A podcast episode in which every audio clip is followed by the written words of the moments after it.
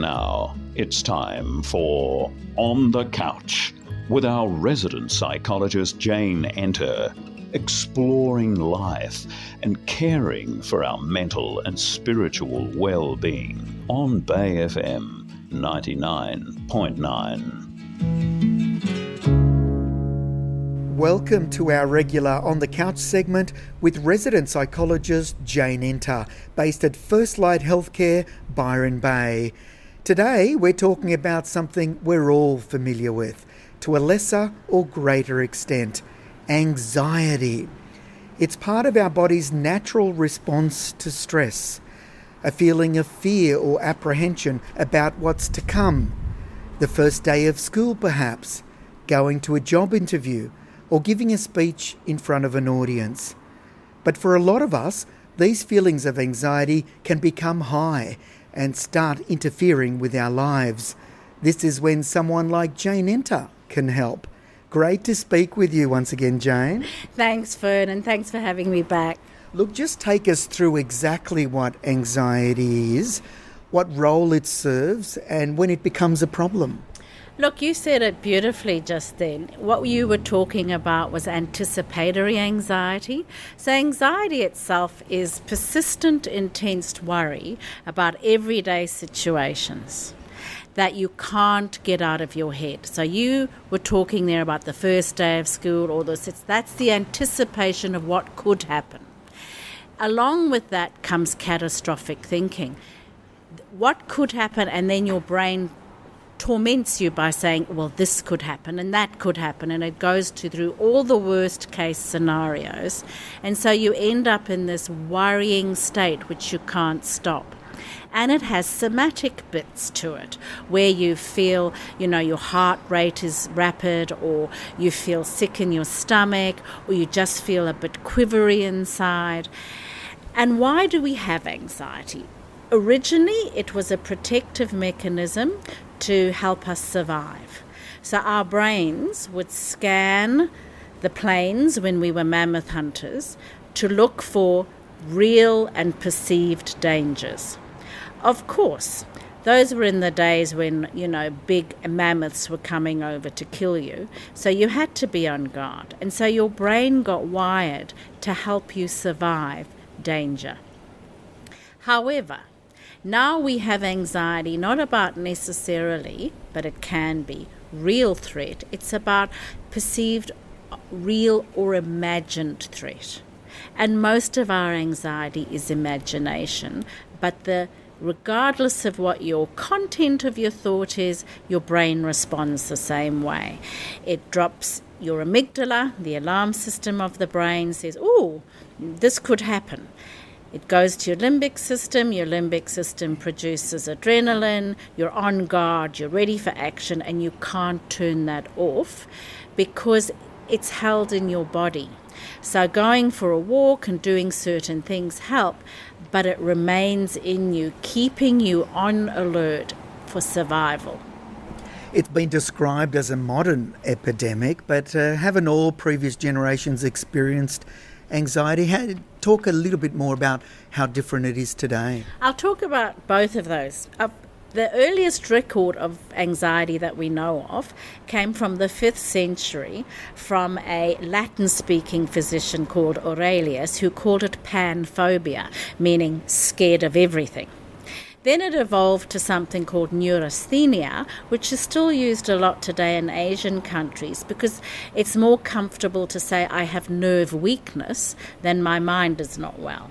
And then Freud, of course, came along with anxiety neurosis and intense anxiety, and it came into our modern thinking uh, in terms of the DSM diagnostic manual around the 60s and 70s. So the way anxiety manifests hasn't really changed over the centuries, but the things that trigger it certainly have changed. Talk to that. Okay, there was a time when life was a lot simpler. You didn't answer your phone, You could turn off your emails. People couldn't contact you 24 hours a day. You couldn't see all the bad things happening all over the world on the news channels. You didn't have Facebook and social media to compare your tragic life to all those glamorous people that seem to be living the perfect life. You could turn off your work. You went home on a Friday at five o'clock. No one could contact you via email. There was less choice things were more stable. You got a job and you normally could stay if you wished till the end of your life and get your gold watch. Those things have all changed. It's become more competitive. We've got information overload. We have so many things shown to us that could be frightening that our worry and the amount of things we can worry about has exploded exponentially. Well, let's run through the forms that anxiety can take when it becomes extreme, Jane. Are you, you comfortable with them calling it disorders? I much prefer the old fashioned high anxiety. Look, I don't even like the word disorder because disorder describes something that's wrong, and actually, it's a human condition mm, mm. that we have moods and feelings and things happen to us. So, I don't particularly like any form of the word that uses disorder. Well, run through some of the forms that anxiety can take today. Well, the common pervasive one is generalized anxiety disorder, where you just feel anxious about everything and every situation. Then you can have social anxiety when it comes to going out or being in a group or having to have a conversation, you feel incredibly stressed and terrified by that. And you know, you look at the way adolescents and adults have a few drinks before they go out. Alcohol is like a liquid Valium. So it calms them down, they go out and they can relax, and sometimes relax to excess. But you know, social anxiety is actually a lot more common than people realize. Mm. And then you have things like performance anxiety, where you're going to have to give a speech, or you're going to have to play your musical instrument, or you're going on stage, or you're going to have to give a talk, and you feel utterly terrified. And you can often lose your train of thought and freeze in that classic fight, flight, freeze response. You can suddenly find your mind goes blank. And then there are other forms of anxiety like obsessive compulsive disorder, which tends to have a genetic component, which, by the way, a lot of anxiety does, and a human component because it's wired into human beings' brains. But obsessive compulsive disorder involves obsessional thinking, like um, I've left the door open, I've left the door open, I must go and check, I must go and check. And the um, compulsive bit is that you do the behavior to check the thought. So you go and see the door's closed and you close it. And then your mind comes back and says, Did you really close that door? You better go and check again. Mm. And that can actually really debilitate people. For example, you're in the shower and you don't think you're clean enough. It can take some people with really severe OCD over an hour to have a shower which means that when they're going out, everything is delayed. It really interferes with their life. And then you have things like separation anxiety, which is not just for children and babies.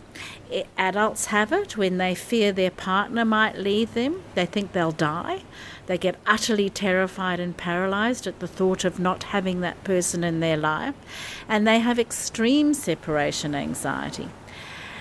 And then, of course, you have um, uh, fear of getting sick, um, where you're scared of getting ill and dying, and that used to be called hypochondria, where you'd go along and check out everything that ever happened in your body and catastrophize and see it as death is coming.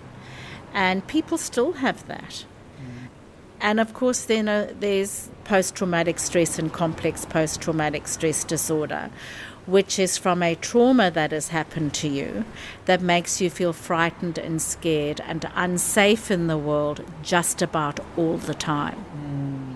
Jane, I've been very lucky in life. I've had lots of stuff, believe me, but high anxiety hasn't really been a major problem for me.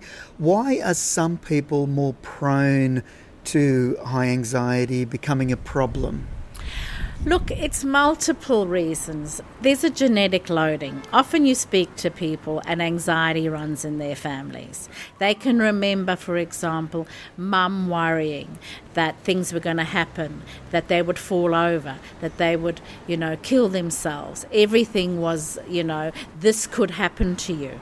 And they could see that mum could never relax, or that dad was constantly worried about certain things. And you look back at family histories and you can see that anxiety has had a thread through all of the people in the family. Then there's upbringing. Like, were you securely attached? Was it a calm household? Did you grow up in a country that was safe and not at war? Did you grow up in a place that was safe? People who grow up in war zones or violent neighborhoods or places where there's a lot of threat, it serves them to be anxious because they need to be on guard. And then there's, of course, accumulative stress. Even the most calm and centered person who can handle everything, you keep adding more and more stress to that person, and eventually their central nervous system their coping skills are exceeded by the stress and they become very, very anxious. Mm. You've already just talked a bit to that, but uh, the causes of anxiety, what do we know from actual research? That everyone has a breaking point, basically. That some people have enormous capacity to cope and they can cope with numerous things. They're what we call very resilient. But even those people, if you overload them, there is the straw that will break the camel's back. And other people have less capacity to cope, but it doesn't mean, and I really want to stress this, that they're weak or they're not capable. It just means that they haven't been given the skills early on, or they haven't had security, or things already have started off badly. And so they have a reduced capacity to cope and they're more prone to get anxiety more quickly. And then there are life events like having a baby. Often people get a postnatal depression, which is really an extreme anxiety disorder. And then there are people who, you know, go off as a journalist to report on a war zone, and they're absolutely fine until something happens and they become highly anxious and scared in the world. So there are a number of triggers and events in life that can take even the calmest person into a state of anxiety mm. that is pervasive and persistent. I'm really stressing pervasive and persistent because it's normal to have the odd worry. Mm. It's normal to sometimes think, oh my God, I haven't done that. I need to do it. It's when it's so bad that you can't turn your mind off. You can't sleep at night. You can't be present because in your head you're worrying. So you're in a moment with someone and your head's not with them. It's worrying about what could be happening. So when it's pervasive and persistent, that's when it becomes problematic. Mm.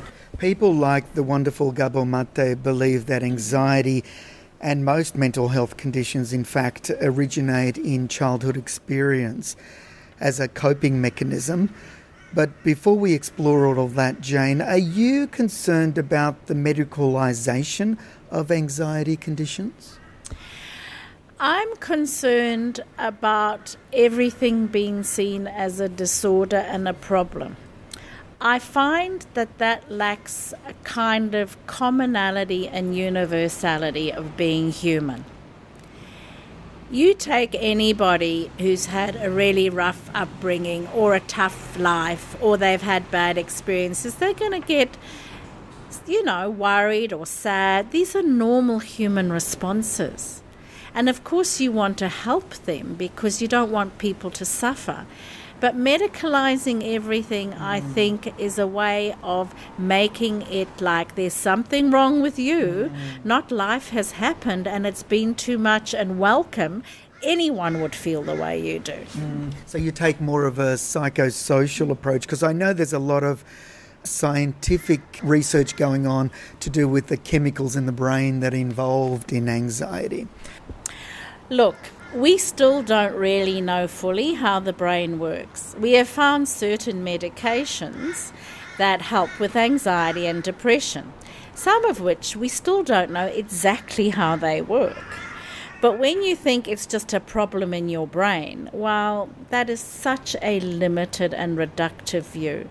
It's a problem with the world, it's a problem with your social status, it's a problem with whether you've got enough money, food, friends.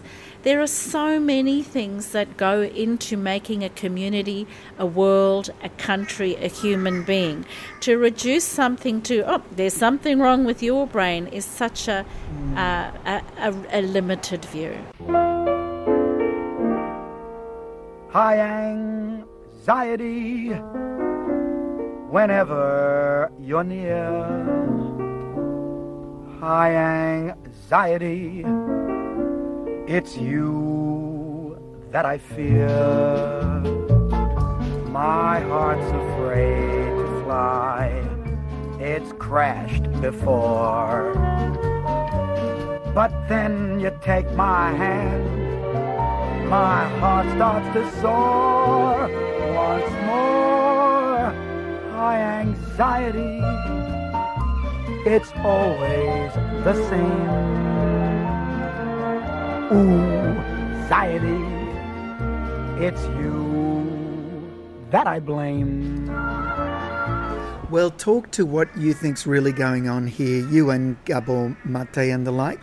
Uh, childhood experiences. Tell us a bit more about that. Okay, think of, I'm just going to do a really black and white example. We have, say, Susie. Susie is born into a family with two really happy, stable parents. They're absolutely financially okay. They've got a home. They've got financial security. They are absolutely welcoming of this child. They're delighted in the child's existence. They adore her. Susie sees what we call the gleam in the mother's eye and knows, hey, I'm really loved and special. And Susie grows up in a house where there's enough food, there's enough love, there's enough of everything. And she's securely attached, and she knows that life gets tough, but she's got backup and she's got resources and she feels good in herself. And she navigates situations really comfortably, even though they might cause her a bit of stress. Then you get, say, June. June is born into a family where she wasn't expected, there isn't enough money, dad may not be around. Mum is depressed after she's born because she's terrified about how she's going to cope. She's too busy surviving to see that June is the gleam in her eye, and June knows there's not enough. Not enough, anxious about survival. Little June then internalizes hey, there's not enough, the world isn't as safe, I have to really work hard, I may not survive, and that becomes a pervasive experience for her. So when things happen in June's life, she hasn't got that secure bit inside that says, I've got backup, I'm okay. And so her life is going to be very much harder, and she's going to have a lot more to deal with than Susie. Mm. Well, Gabor Mate says anxiety in early childhood is an attachment alarm, a natural coping mechanism to normal fear. It becomes generalized when that need is not met, such as when a parent doesn't come to me when I'm crying. This embeds anxiety. I think that creates an internal experience where you don't feel safe. But there are still people in the world who've had really great lives and they have intense or too many stressful events in a short period of time, and they too can go on to develop anxiety. It's not all from childhood. Mm. There really are differentiations that are subtle but need to be made. Mm. And I want to say this some people who have really adverse beginnings or who have what Gabor Mate is referring to as petite traumas, those moments when you don't actually feel seen and that your parent isn't reading you right. Those people can still actually be pretty amazingly capable and not have anxiety. It depends on age, resilience, genetics. It's who's in your community. Do you know that even if your parents aren't the best, if you have one really great attachment figure in your life, like a grandmother, that is a protective factor. So I think these things are really true, but they're also generalized. And you've got to actually find out individually from each person their history and their life experience to know what it is that is gone into the anxious state that they're in. Tell us about the body and the part that that plays in storing this. Ah, so if you ask people, Are you anxious? they might often say to you, No but their body will tell you something different. And most people feel anxiety first in their body. They notice their heart's beating a bit louder. They notice they're breathing, they can't quite breathe enough. They feel their stomach's a bit churny. Often anxiety presents first in the body, and the mind says, Take no notice, let's keep going. But eventually it catches up and then the mind will also start to you know experience i'm worried i don't feel good i can't sleep. And that's when the person becomes more aware that they're anxious. The body stores everything. The body does not lie so the brain can trick you. It can tell you all sorts of things, but your body will remember things, and you will often feel things physically long before you notice it mentally. Mm. As I've asked you often, Jane, talk us through how you work through this with the typical client. Look, first of all, I'd like to just give your listeners some resources. There is a wonderful course called Fuck Coping, Start Healing. Beep. by a guy called Dennis Simsek. And for people who are anxious, it's a 14 week course. And why it's great is you have to practice managing anxiety. And it's a really great thing to do if you um, can't get in to see a therapist or if you really need, which most of us do, to practice managing it. Exercise is an amazing thing. You can start off feeling really anxious, and about 20 minutes into a good walk, you suddenly notice, oh, I feel calmer because the very rhythm of walking or swimming or cycling, actually pumping that adrenaline through and out of your body, has a calming and soothing effect. Another thing you can do, of course, if you're calm enough, is breathing. If you breathe in and notice the breath and you hold your breath, generally breathe in for five seconds, hold it for five seconds, and make the out breath longer. Over a couple of minutes, you'll drop your blood pressure and you will calm down. For people who get panic, one of the greatest things you can do if you've got access to ice, and I'm talking about the kind you freeze and put in the fridge, you can put it on your carotid artery, and that immediately calms the body down. Or you can plunge your feet into the coldest, most iciest water, and that will help calm your body down. Or you can literally squeeze your anus, and that, if you squeeze it really tightly for a couple of minutes, will reduce the panic symptoms. I didn't expect that one, Jane. Yes, the arse is a very important part of the body. Great tool.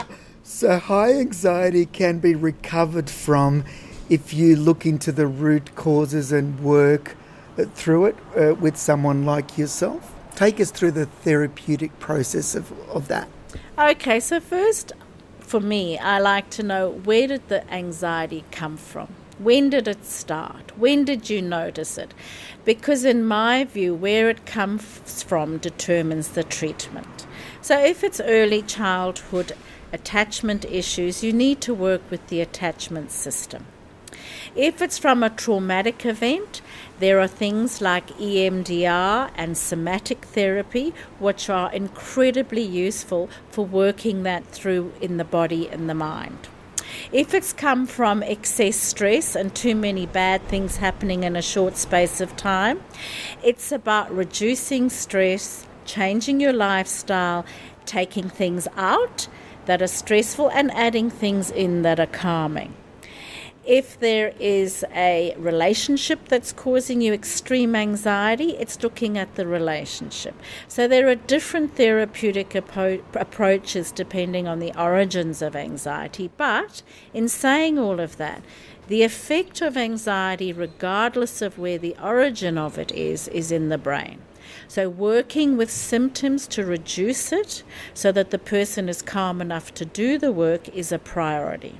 And those are the things like the MP3, you know, eliminating stress CD that I recommended. It's breathing exercises, it's walking, it's it's cognitions like I think that this bad thing is going to happen and saying, well, is that true? What else could be true? When you are absolutely consumed with worry, it's using a technique called defusion, where you just step back from it and become the observer rather than the person that's in it. Mm. For example, oh my goodness, I'm going to get COVID, this is going to happen to me, I'm going to die too well, we've got a vaccine now. I can see that, you know, we've, we're starting to handle it. I can do these things to keep me safe. There are things one can think and challenge in one's head through things like cognitive behavioral therapy that are a useful tool. They're not the answer, they're a tool. A lot of anxiety has to be managed initially.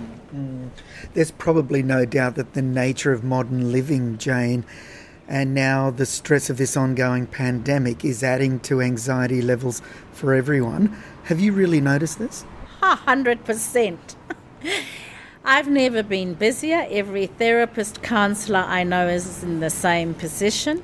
And anxiety is part of that? Oh, it's the main thing that brings people to therapy.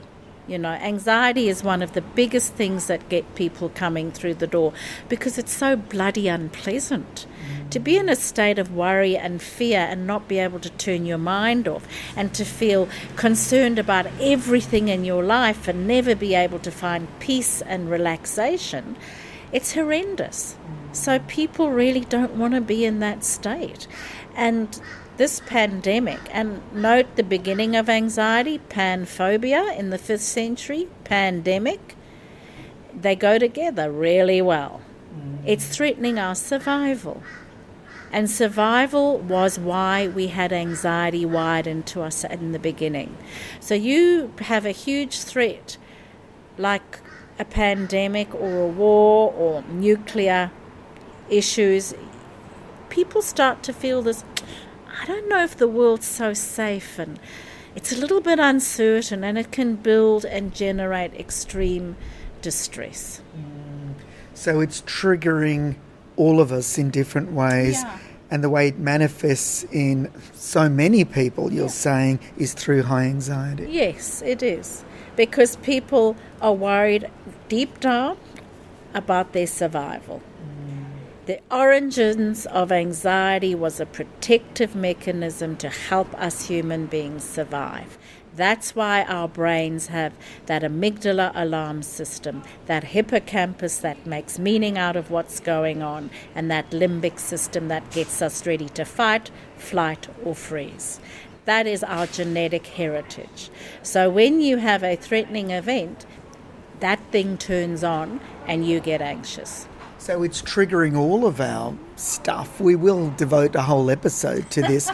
the opportunities that this actually presents because it's bringing our stuff to the surface. Absolutely. Therefore, you can actually, for the first time for many people in your life, actually confront it. Yes, and I think there's something really beautiful about being able to be vulnerable and to say, actually, I'm a bit scared and I don't think I'm coping that well and I am worried about the world. In my observation, when people have those kind of conversations with each other, they get much closer and their relationship develops. When we're all tough and coping, we don't have that depth of connection. It's a wonderful opportunity to deepen our connections to each other. And I've actually noticed that with some friends. And one friend actually, for the first time ever, posted his vulnerability online about how he's deeply worried about everything that's going on and the stuff that's been going on within him. It was so open and honest and personal, and he got an overwhelming reaction from everyone. It's beautiful because that's the universality of human experience and knowing that we're all in this together and that we all have these similar thoughts and feelings and that it's okay to be vulnerable and to say, I'm a bit scared and I don't know quite what to do. Mm. How often, Jane, would you need to combine therapy with pharmaceutical interventions? As you know, psychologists can't prescribe. But when someone is so anxious that they can't utilize any of the things that are suggested and they're in such distress, that's when a pharmaceutical can help. But that for me might be one in ten people. It's not that often. And pharmaceuticals for that one in ten person has incredible benefits because it calms their mind down enough to actually then utilize the strategies and help build up their coping skills in order to be less anxious.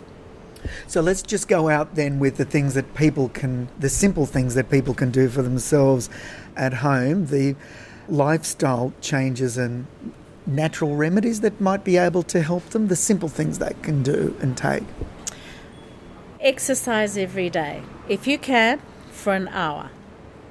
Two, have a getting up time and a going to bed time. Have a routine. Three, try and do things slowly and mindfully at different periods in the day and tune into your body and say, actually, how am I? And take about two minutes just to do some breathing and calm yourself down. If you can, sit quietly for 20 minutes a day and just go inwards because going inwards and noticing yourself and learning how to talk to yourself is really helpful. Talk to a friend. Say, hey, I'm struggling, and you will probably feel immediately reassured because they'll say, me too, and you can have a conversation turn your iPad, internet, social media off about six o'clock at night and truly be quieter and stiller. Don't respond to emails, have cut-off points. Put in a routine. I don't answer my phone before 8:30. I don't answer my phone after 6:30. Create spaces in the day and in your life where you are uncontactable or where you are just with your family and the outside world is not getting in. Get a dog. Walking with the dog, all animals really, um, for people generally, lower blood pressure with padding, stroking, having a companion, doing things like not drinking caffeine after midday having things like chamomile teas and things that are generally nerve calmers rather than nerve, nerve agitators, having a good diet. Those are just simple, practical things you can do. A wealth of knowledge and information, as always, even with a lot of noise in the background. Great to speak to you once again, Jane. Ah, thanks for having me back, Fern. On our next On the Couch episode, we'll discuss another epidemic of our times, depression. Hope you can join us then. High anxiety, you win. It's very clear to me. I've got to give in. High anxiety, you win.